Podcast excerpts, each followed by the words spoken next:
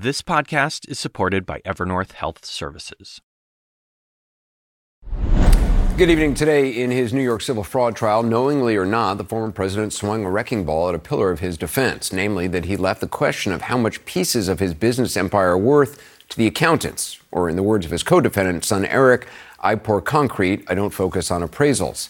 Well, today, from the witness stand, in between attacks on the judge in New York and the New York Attorney General, Letitia James, his own words suggested the opposite, that he was involved. These are appraisals, you'll remember, contained in financial statements that the judge has already ruled were fraudulent. I would look at them, the former president said on the stand. I would see them, and I would maybe on occasion have some suggestions, which is what the state of New York is claiming that the appraisals were inflated on his behalf and at his behest. And testifying about loan agreements with Deutsche Bank, he went beyond even those already court determined inflated appraisals, saying, quote, the net worth of me was far greater than the financial statements. The former president also admitted involvement in lowering valuations in the case of his Trump Tower apartment around the same time that Forbes magazine outed him for claiming it was nearly three times larger than it actually is. The question, this change in valuation came at your direction? His answer, probably I said I thought it was too high. He also seemed to have trouble with timelines, at one point testifying that a loan for Chicago property was, quote, long since gone, only be reminded it was paid off just last week, or suggesting he was still president through 2021, even though he'd left office in January of that year. Beyond all that, though, his demeanor at one point prompting this from Judge uh, Engoron to uh, defense attorney Christopher Kise. I beseech you to control him if you can, the judge said. If you can't, I will. I will excuse him and draw every negative inference that I can. Do you understand that? it was that kind of a day. CNN's Kara Scannell watched it all happen. She joins us now from outside the courthouse in Lower Manhattan. So tell more about what you saw. Right, Anderson. So he was on the stand for nearly four hours of questioning. He did answer some of these questions substantively, including acknowledging that he did look at these financial statements, that he did on occasion make suggestions for values, and correcting, as you said, the value for Trump Tower, calling it a mistake.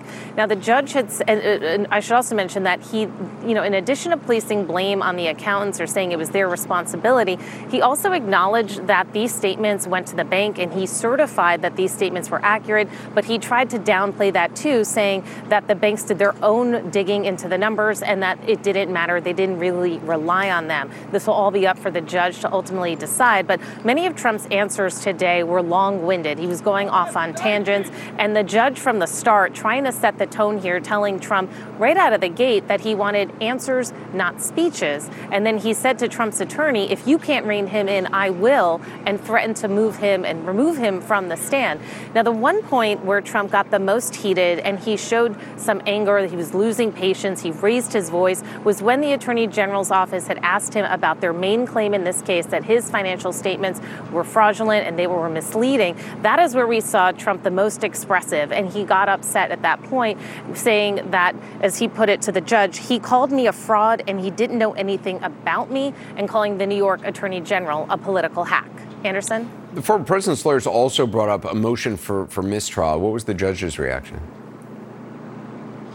Right. So Trump's attorney said that they're going to file a motion for a mistrial. And this all relates to the communications that the judge has had with his clerk. They say that if they believe it shows some kinds of sign of bias. So they said they wanted to raise this motion. They wanted the judge to give them some direction in how to do it without tripping the gag order.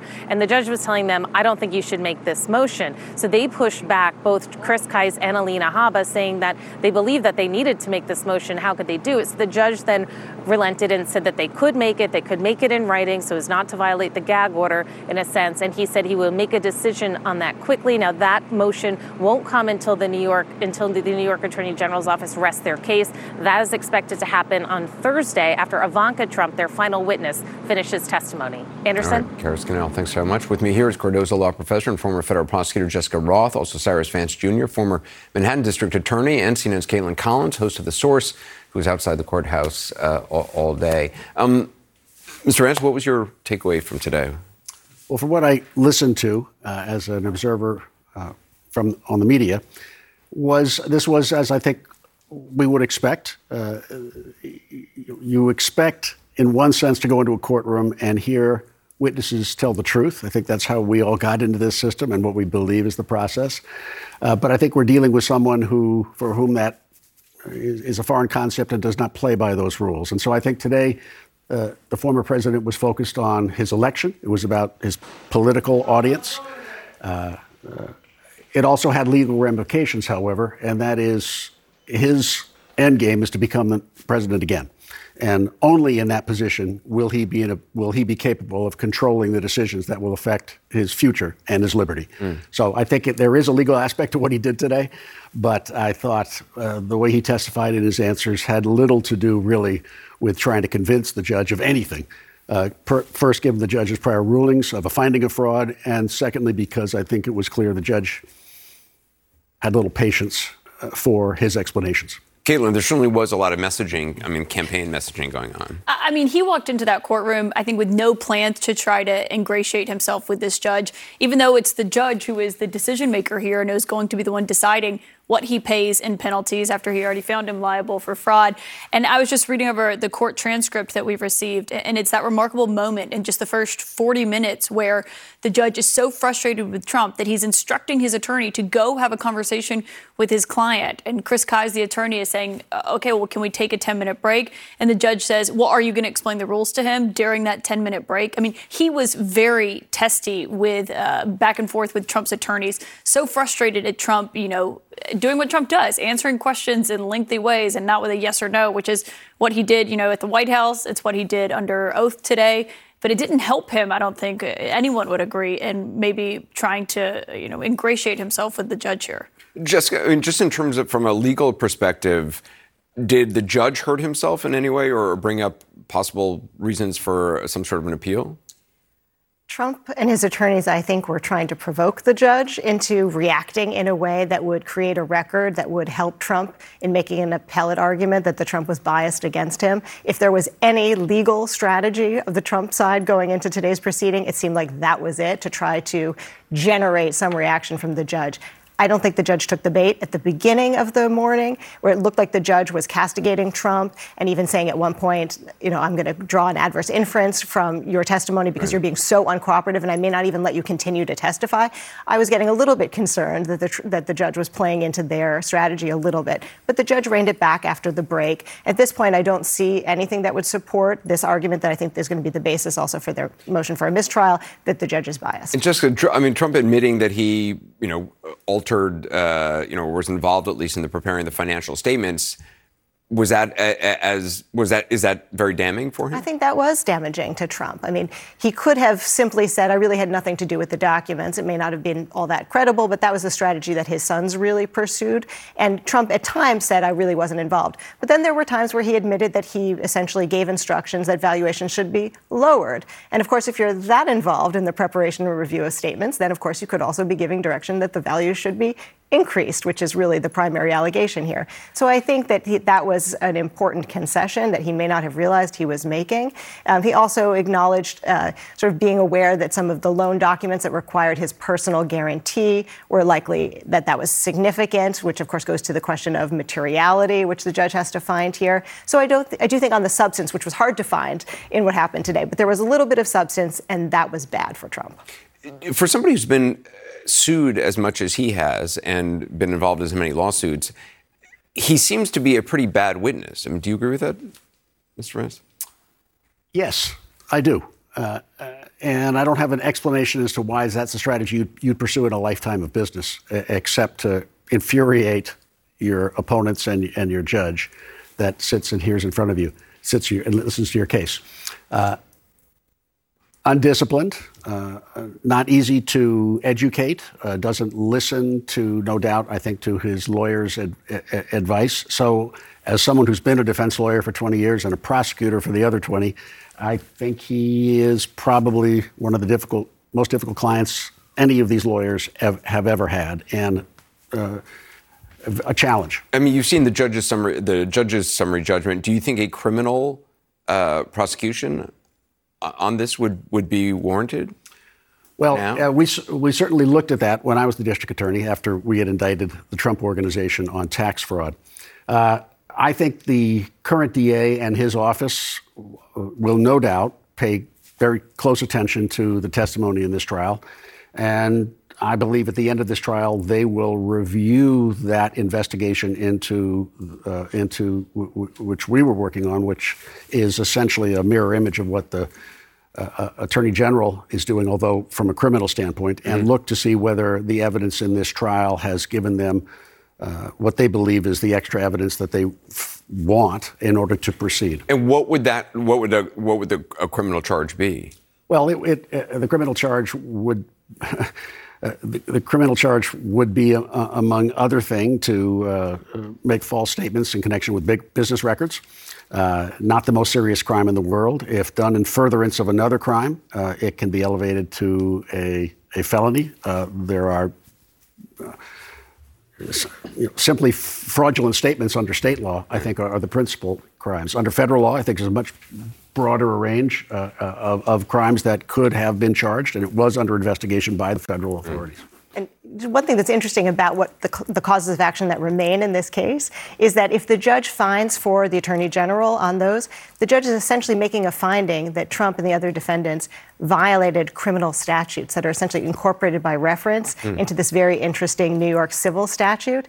And so you'd have a finding by preponderance of the evidence by a judge that there were violations of criminal statutes. And that's a very powerful message if, in fact, that is the judge's finding whether the DA pursues it as a criminal case beyond a reasonable doubt is a different matter. But that would be the judgment if that is how the court returns its verdict. And Kayla, we are in this bizarro world where the former president antagonizing the judge helps him politically. I mean, it plays among the people who follow him well. Right. I don't know if it boosts him. I mean, that support is pretty solid. Do, he doesn't really go down. He, do, he doesn't really go up. You can see that in the polling that he cited multiple times. It's funny to me to hear you say that he's one of the worst clients that these attorneys have ever had because Chris Kise came out at the end of it and declared into the microphones that Trump was one of the best witnesses that he's ever represented in the 30 years that he's been in office or that he's been uh, as a lawyer.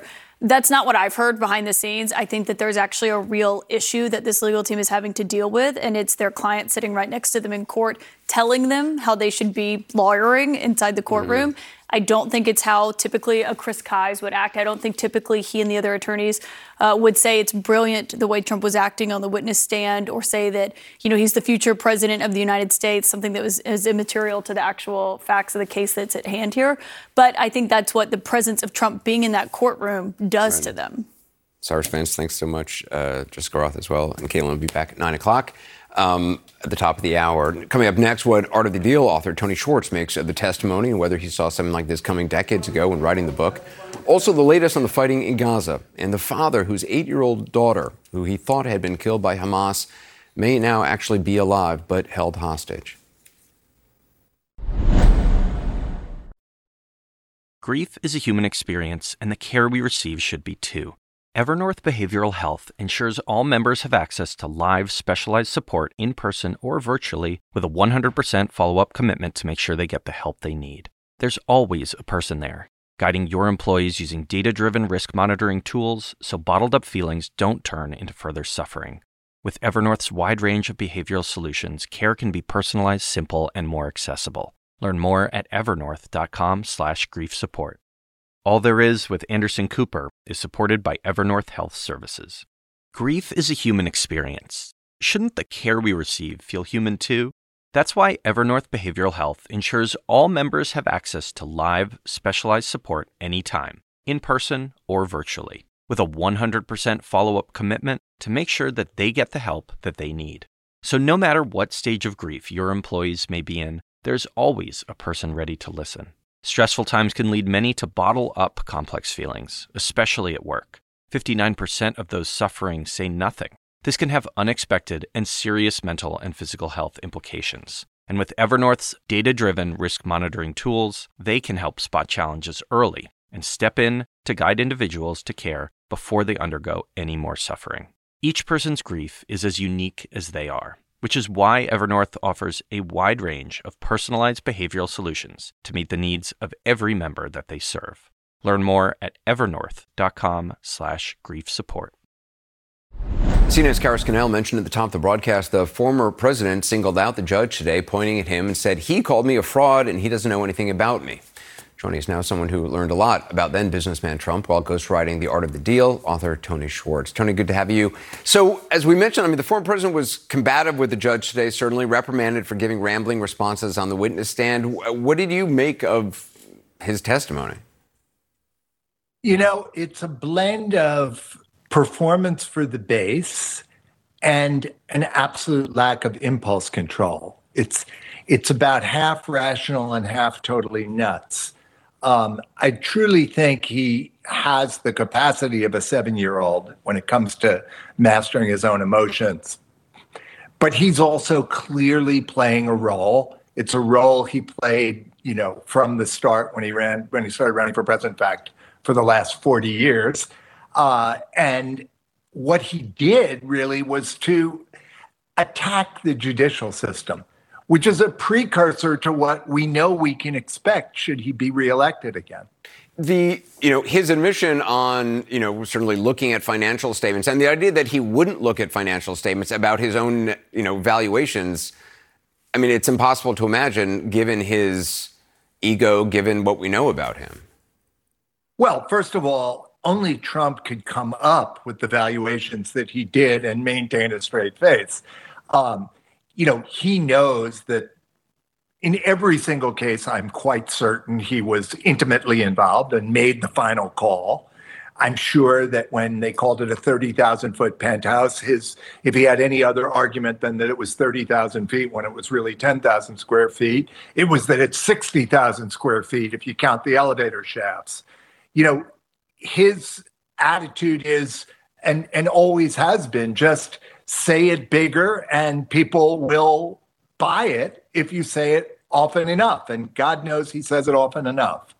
How did he appear to you? I mean, does he look, how does he look to you? You know, he looks, first of all, he looks, and this is ironic given all the flack Joe Biden takes about his age, but he looked old. He looked old. He looked tired. He looked um, you know, he was rambling is a nice way of saying incoherent, unable to stay on point. Um, he looks to me like someone who's under, uh, you know, tremendous pressure. Uh, look, he's he's facing all of these criminal counts. He's terrified of being found guilty. I don't think he really believes that being found guilty will serve. Forget that it will won't serve him well personally, but I don't think he thinks it'll help him politically. He's not going to get more supporters because he's found guilty of one of these crimes. This is obviously not one where he'd end up in jail, um, but it's still, in my mind, it can't possibly help him. What I think, though, is that he's setting up, he's giving us a picture of what an authoritarian, an American authoritarian president, a dictator, will look like. He'll say whatever he wants. He'll do whatever he wants. He'll go after his enemies. He'll do it in ways that defy imagination. And he believes, as was so clear in the court today, that he'll get away with it. Did, um, you know, he said today that his net worth was far greater than the financial statements, that he could have added brand value to those figures. What do you think when you hear him talk about his brand, whether it's, you know, the art of the deal or MAGA or some hybrid of the two at this point? No, I think his brand is MAGA now. I mean, I think his brand is, you know, right wing fanaticism and the willingness to say anything about anybody, the desire to stir up anger and hatred and polarization. I think that's his brand. And remarkably, um, that brand is is being bought by people who are stand to lose the most.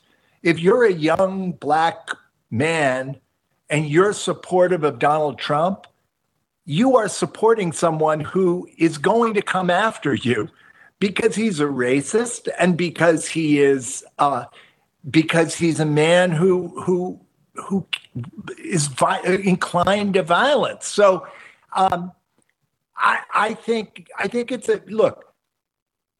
You get to a point where you've said something so many times that you feel like the man who was crying wolf. But the people out there, and there are, I do believe, nearly half the country, maybe half the country, who are prepared to vote for Trump, are so desperately missing what the experience is going to be like for them. Um, it's going to be horrific.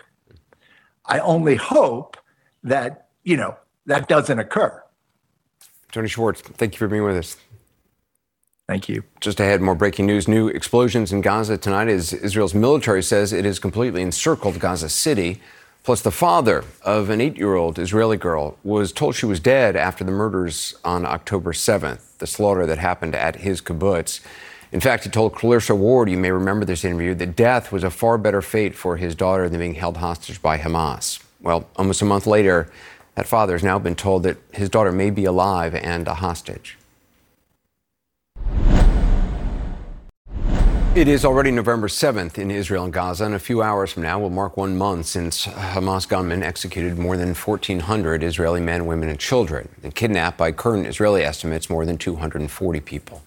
This is Gaza just a short time ago. Flares in the night sky, along with explosions, could be heard by our CNN ground team along the border. Today, uh, Israel's military said it has now encircled Gaza City, which it called the quote fortress of Hamas terrorist activities. Late word tonight, in an interview with ABC News, the Prime Minister Benjamin Netanyahu says Israel will have quote overall security responsibility unquote for Gaza after the war ends. He also said it will last for a quote indefinite period. Days after the October 7th attacker, Clarissa Ward met with a father, Thomas Hand, who had been told that his eight year old daughter Emily had been killed. Both lived in Kibbutz Be'eri. They'd been separated. Emily had been visiting a friend when Thomas heard the sirens, which he says didn't worry him until he heard it was gunfire. This was his response to Clarissa about hearing that his daughter was dead. They just said, We found Emily. Uh, she's dead. And I went, Yes! I went, Yes, and smiled. Because that is the best news of the possibilities that I knew. Called that the best news because it was better, he said, than the horrors he believed awaited her as a hostage in Gaza. We have an update to that story tonight. It turns out that his daughter, Emily, may be alive. Ed Lavandera has details. From the morning of the 7th, till now is a nightmare, roller coaster, tragedy. The anguish Thomas Hand is about to describe has left him trembling for weeks. It's a journey of death and a hope of resurrection, he says, is impossible to imagine. On the day it was uh, Russian roulette, whether you made it or not. On October 7th, Hamas fighters stormed the kibbutz Be'eri, killing roughly 130 people and ravaging the community of 1,100 residents. That morning, Thomas's eight-year-old daughter Emily was sleeping at a friend's house. Thomas could not reach her as Hamas fighters took over the kibbutz. Days after the attack, the Irish-born father spoke with CNN's Clarissa Ward about the moment he was told his daughter had been killed. Thomas waited two agonizing days before getting the news. They just said, We found Emily. Uh, she's dead. And I went, Yes! I went, Yes! And smiled. Because that is the best news of the possibilities that I knew.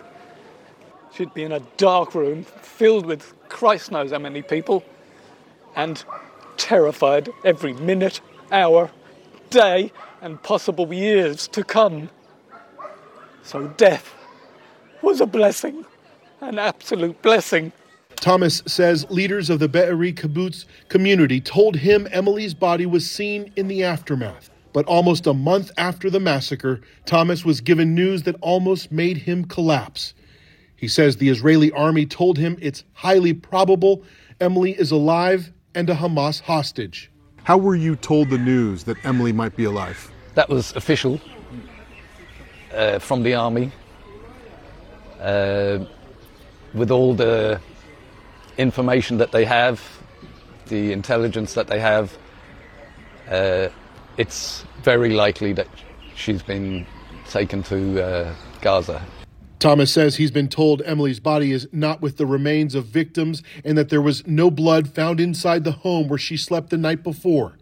Thomas also says that cell phones belonging to the family Emily was staying with have been tracked inside Gaza. When you spoke with Clarissa Ward a few weeks ago, you said death would be a blessing in this situation. That's, that's how I felt at the time, yeah. How do you describe where you are now? Extremely worried about her, obviously. What conditions she's been held in. She's, you know, more than likely in a, in a tunnel somewhere under, under Gaza. Your imagination is, is horrible. And it's her birthday on the 17th of this month. She'll be nine. She won't even know what day it is. She won't know what day it is. She won't know it's her birthday. There'll be no birthday cake, no party, no friends. She'll just be petrified in a tunnel under Gaza. That's her birthday. Thomas is now flooded with the hope and the despair of what his daughter might be enduring. He prays she can somehow hear these words to her. If Emily is watching, um, just to let her know that we love her. All of us. We're all waiting for her to, to come back safely. The survivors of the Be'eri kibbutz are temporarily living in a hotel. In the lobby, there's a vigil to all the kidnapped hostages. Now, Emily's family says the young girl's photo will be placed next to the others.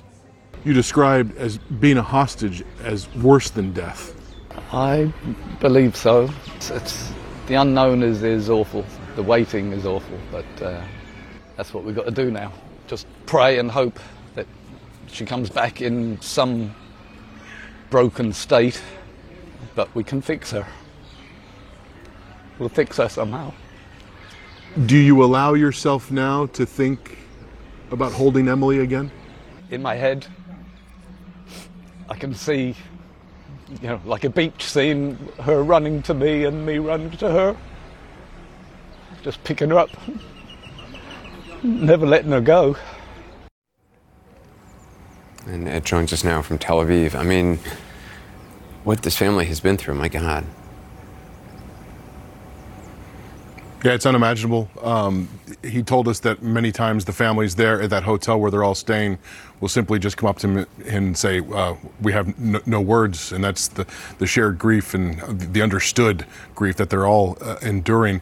Um, Thomas had been making plans to cremate her daughter's body. She he wanted to bury her with her mother, who passed away of cancer um, several years ago. Um, that is what they have been enduring. But despite all of this, Anderson, um, he doesn't uh, harbor any anger toward anyone. He says he understands the leadership of his kibbutz. It was an overwhelming moment. Um, mistakes were, were, might have been made. Um, and he doesn't hold any ill will toward toward anyone. And right now, all of a sudden, um, he is now trying to figure out what to do next. In fact, when he was told the news from Israeli military um, he actually didn't know what to do with it. He almost uh, he has two older children, and he contemplated not telling them. Um, because you know it's just the, the, the, roller coaster of emotions, and in the end, he said, you know, people needed to know uh, that this is uh, Emily's fate right now, and yeah. Uh, so they wait. Yeah. Let's hope they all come home soon. Ed Lavandera, thank you. Just ahead, the humanitarian uh, situation inside Gaza. Images captured by an American nurse working for the group MSF, Doctors Without Borders, who was inside Gaza until last week. She joins us next to tell us what it was like getting out. All There Is with Anderson Cooper is supported by Evernorth Health Services. Grief is a human experience. Shouldn't the care we receive feel human too?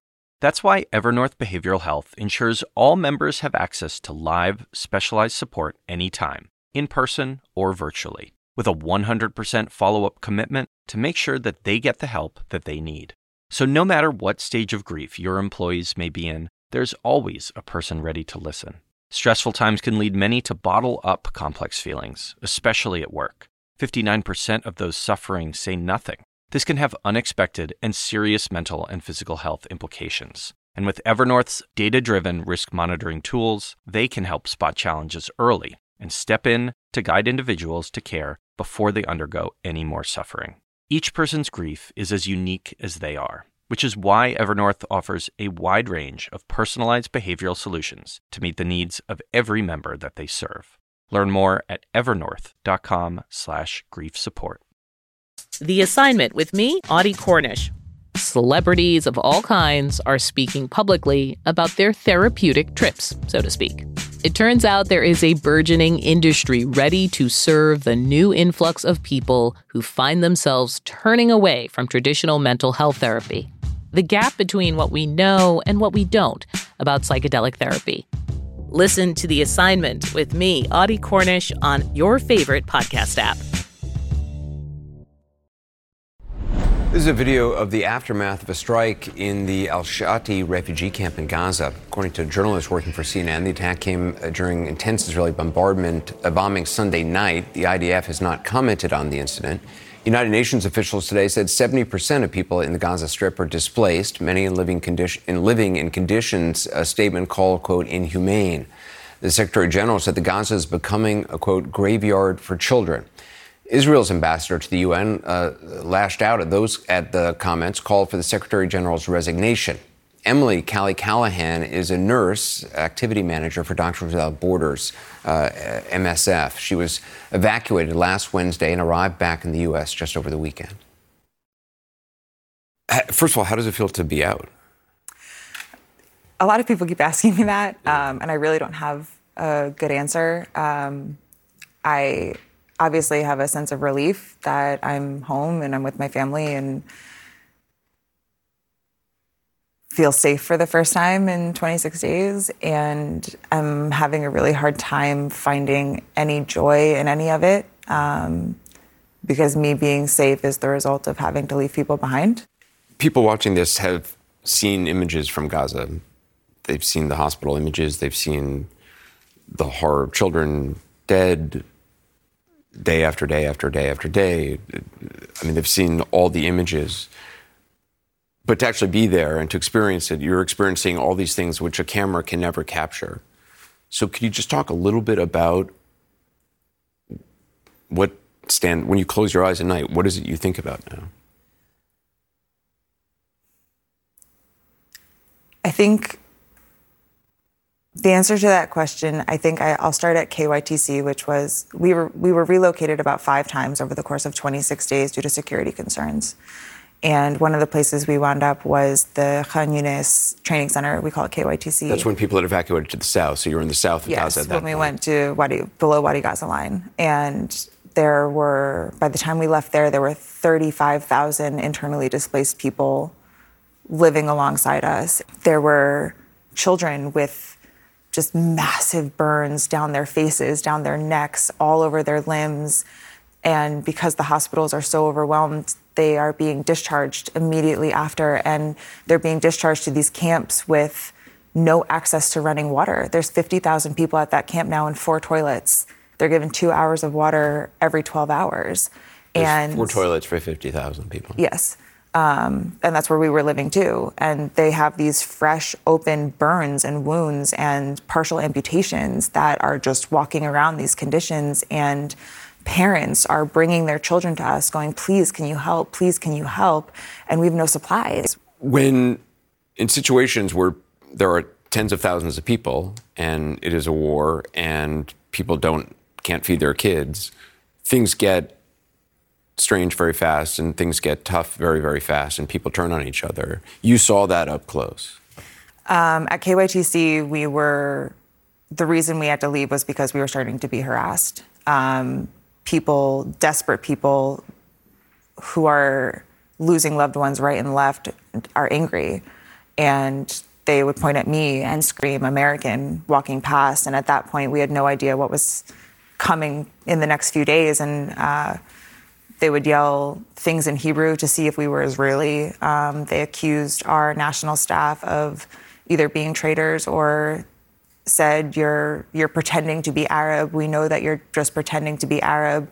Stop lying to us. And our staff had to defend themselves. And we said to them over and over again, you don't have to stay. We understand if you want to leave us. And they said, You are family too, and we're not going anywhere. Your staff, the, the Palestinians who worked for MSF or Doctors Without Borders, were concerned about your safety. We would have died within a week without them. Um, they, they are the only reason we are alive. It's incredible that this took so long to get Americans, sick people, start to move through that Rafah border crossing. It's, it's inexplicable. And we were desperate. We we did a calorie count at one point based on our supplies and figured out that if all of us, there's 50 people with us living in a parking lot now, only ate 700 calories a day. If that's all we had, we had two days of food left, and that's it. And our national staff took off. We had no cell service at that point, so we had no idea what had happened to them. There's bombs going off all around us because there's no safe place in Gaza. Even getting through that Rafah border crossing, what was that like? They didn't leave our side for a second. You're um, the national staff. The national because staff. Because they feared for your safety, even at the border crossing. They made sure they were standing between us and desperate people. They made sure that they were talking to every official that they could find, trying to push us through, trying to get us on the bus, trying to get us out. And we're standing there and we're watching these incredible men who have sacrificed everything for us, who have sacrificed time with their families, their own physical safety, their own water supply they were giving to us and we're watching them fight to get us across the border, knowing that we were not bringing them with us. And they didn't, they didn't waver. Um, Ibrahim was right in the front with our passports, fighting so hard to get us on. And we get to Arish that night and find out his parents are dead. They were losing family members and friends. You, you said if if it wasn't for your national staff, you think you would have been killed mm-hmm. by people who were just desperate we either would have starved to death or run out of water. They were the ones that negotiated all of that. They Gaza's a small city, so everyone knows everyone, and they would call in favors and call their friends and say, "Who do you know that has food? Who do you know that's open? Where can we get this?" And they would drive all over the place to find water. And when we ran out of bottled water in Gaza, they were the ones that were able to figure out that the water truck was coming here at these times and oh, I know this guy has a grocery store and uh, they still have power sometimes. I think I can probably get something from them. Like we, when I say we would have starved to death without them, I'm I'm not exaggerating. Um, and in the moments of absolute desperation of civilians, they were steadfast and calm and just talked to them and said. These people are also in the same boat that you are. They have no supplies. They also have no food and water. They are also sleeping outside on the concrete and did it in such a beautiful way that they were able to talk them down with love and kindness. There was no violence in their heart, and it calmed everyone around them down as well. Would you go back to Gaza? In a heartbeat. In an absolute heartbeat. Uh, my heart is in Gaza. It will stay in Gaza. The Palestinian people that I worked with, both our national staff in the office as well as my staff at Indonesia Hospital, were some of the most incredible people I've ever met in my life. Um, when everything went off um, and we got the notice to move south of Wadi Gaza, I was texting my, my nurses at Indonesia Hospital and I said, we, we lost a nurse weekend one. Um, he was killed when the ambulance outside the hospital was blown up.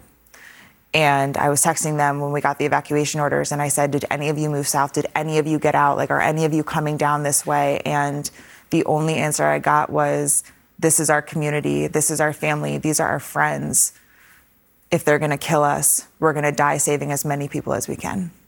And I said, if I can ever have an ounce of the heart that you have, I will, I will die a happy person. They were incredible.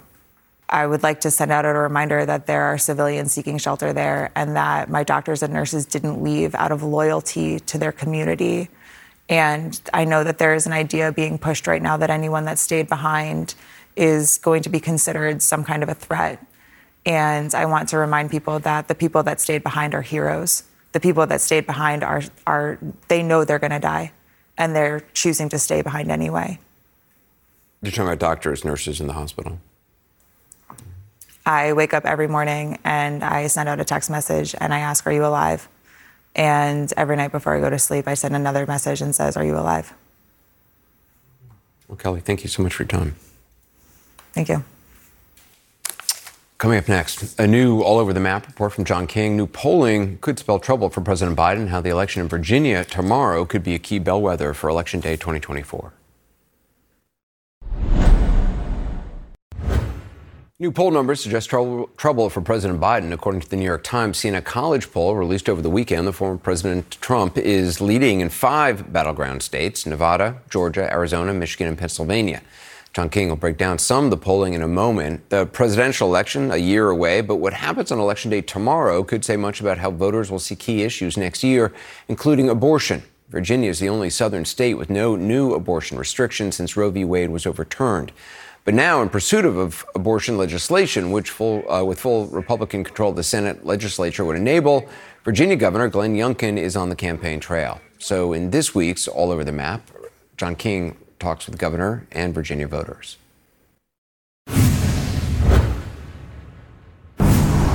A change of seasons in Loudoun County and a choice that will echo well beyond Virginia. Abortion is tough. I have two girls. Um, I feel personally that every woman has the right to do what she feels is right for her with her body. Nanette Mees is a registered Republican, but one of the suburban voters who changed Virginia from red to blue. Abortion and guns, those are two big things. Mees voted early for the Democrat in a critical state Senate race here. Five flyers in the mail every day for the last month. It's a lot of a lot of money wasted. Republican Governor Glenn Youngkin is among those spending millions. Holding the House, flipping the Senate. Holding the House, flipping the Senate. Youngkin is not on this year's ballot, but his presidential ambitions are. Youngkin thinks he can reverse the Republican collapse in the suburbs, even while backing new abortion restrictions. If voters give him a full Republican legislature, Youngkin says Virginia will ban abortions after 15 weeks, with exceptions for rape, incest, and the life of the mother. No more are we going to allow bureaucrats to tell folks that parents don't belong in the classroom. Yet no abortion mention in his rally speech. You said you're for tax cuts, you're for parental rights, you're for more funding for police. Isn't it strong leadership to say, I'm for this too? It is very clear where I stand on this. We're running a big advertising campaign. Here's the truth there is no ban. Virginia Republicans support a reasonable 15 week limit. MAGA Republicans, like Juan Pablo Segura, want to ban abortions in Virginia. Criminalizing abortions is wrong. It is a giant test of whether Republicans can end a streak of punishing election losses since the Supreme Court tossed out Roe v. Wade. Discussion around abortion is one between an extreme position from the left and a reasonable position from all Republicans. The Youngkin events look like a presidential test run. This is in Henrico County, the fast growing Richmond suburbs. Democrats hope to unseat a big Youngkin ally and prove the abortion debate still cuts their way. There's nothing reasonable about banning abortion, but that's exactly what Republican Siobhan Dunnavant wants to do. During the COVID lockdowns, it was Siobhan Dunnavant that really worked to to get our kids back in the classrooms, and I'm deeply appreciative for that. Rachel Kulak calls herself a conservative independent, supports Donald Trump, prefers a six week abortion ban, but is open to compromise. I don't support abortion, but if he can get it to 15 weeks, I think perhaps that's a fair middle ground. Loudoun County is 40 miles west of Washington, D.C. It still leaned red when G. Van Fleet moved here 18 years ago. Loudoun was home to just shy of 100,000 people then. It is more than four times that now, and 20% of the county's voters are Asian. My neighbors are Indians, Vietnamese, Korea, and I'm Chinese. And uh, if you talk about diversity, this is a very diverse area. It's also become more democratic out here. Does that bother you? It bothers me, yes. South Carolina born Gladys Burke is part of Loudoun's evolution. She is an independent who leans blue, owns a promotional products business, and takes issue with Youngkin's education agenda. This thing about um, not teaching black history in the schools, not recognizing our black history, because I lived it. But still undecided on the state Senate race that could tip the balance of power. I've never been this torn before. But you're open to some restriction. Absolutely. Abortion, absolutely. Oh, yeah, absolutely. Even if she votes Republican this time, Burke says Youngkin is wrong to think Virginia will return to red next year. Absolutely, Biden, Biden, Biden, Biden. You like him? Absolutely. I think he's done a great job. Nanette Mees is the face of Virginia's suburban shift. Her last Republican vote for president, George W. Bush back in 2004. That is the last time the Republican nominee carried Loudoun County and Virginia. Still a registered Republican, but ready to cast a fifth consecutive Democratic vote for president next year, but with hesitation. I don't think he's the perfect one, but if I have to pick between him and Trump, who I would never, ever, ever vote for, it'd be Biden and just pray. That's for next November. First, this year's big test. John King joins us. Now, what else did the, the new poll reveal about a potential Biden Trump rematch? So let's walk through it, Anderson. Let's just start with tomorrow because that new poll showed Biden is weak and it showed he's bleeding his coalition. So tomorrow in Virginia, in Ohio, and elsewhere, we're going to look at the results and see if there are more clues about 2024. In Virginia, we'll look here in the Northern Virginia suburbs, down here in the Richmond suburbs. Can Governor Youngkin bring swing voters back to Republicans? That poll suggests, now let me pop out, this is the 2020 map, right? What does that poll show? That poll showed, watch, these were blue in 2020 Michigan and Wisconsin, Pennsylvania, Georgia, Arizona, and Nevada. That poll showed right now, all six states won by Joe Biden in 2020. He is either trailing or in a dead heat with Donald Trump.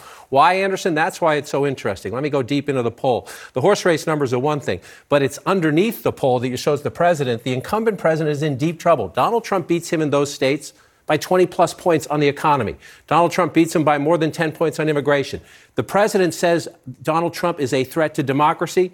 They run almost even on that issue. The president with just a narrow edge. So on the issues, Trump. And then look, the president simply, Anderson right now, is bleeding from the Democratic coalition. He won young voters by a lopsided margin. They're tied, voters 18 to 29. He won more than 9 in 10 black votes in 2020, only 71% in those states in this poll. The Latino vote, Trump did make some progress in 2020, but he's making even more now. So if you look at this, if the president can't fix this, he has a year, but if he cannot fix the bleeding of his coalition, this is the 2020 map. What happens if he doesn't fix it, Anderson? Is that. Hmm. And the Republicans win. John King, thanks very much. We'll see what happens tomorrow. We'll be right back. As you mentioned earlier, tomorrow marks one month since Hamas attacked Israel. The attack and events that followed have created a lot of need. If you want to help, you can go to CNN.com backslash impact or text relief to 707070 for more information. The news continues. The source with Kaitlan Collins starts now. Grief is a human experience, and the care we receive should be too. Evernorth Behavioral Health ensures all members have access to live, specialized support in person or virtually with a 100% follow up commitment to make sure they get the help they need. There's always a person there, guiding your employees using data driven risk monitoring tools so bottled up feelings don't turn into further suffering. With Evernorth's wide range of behavioral solutions, care can be personalized, simple, and more accessible. Learn more at evernorth.com/slash grief support. Grief is a human experience, and the care we receive should be too. Evernorth Behavioral Health ensures all members have access to live, specialized support in person or virtually with a 100% follow up commitment to make sure they get the help they need. There's always a person there, guiding your employees using data driven risk monitoring tools so bottled up feelings don't turn into further suffering. With Evernorth's wide range of behavioral solutions, care can be personalized, simple, and more accessible. Learn more at evernorth.com slash grief support.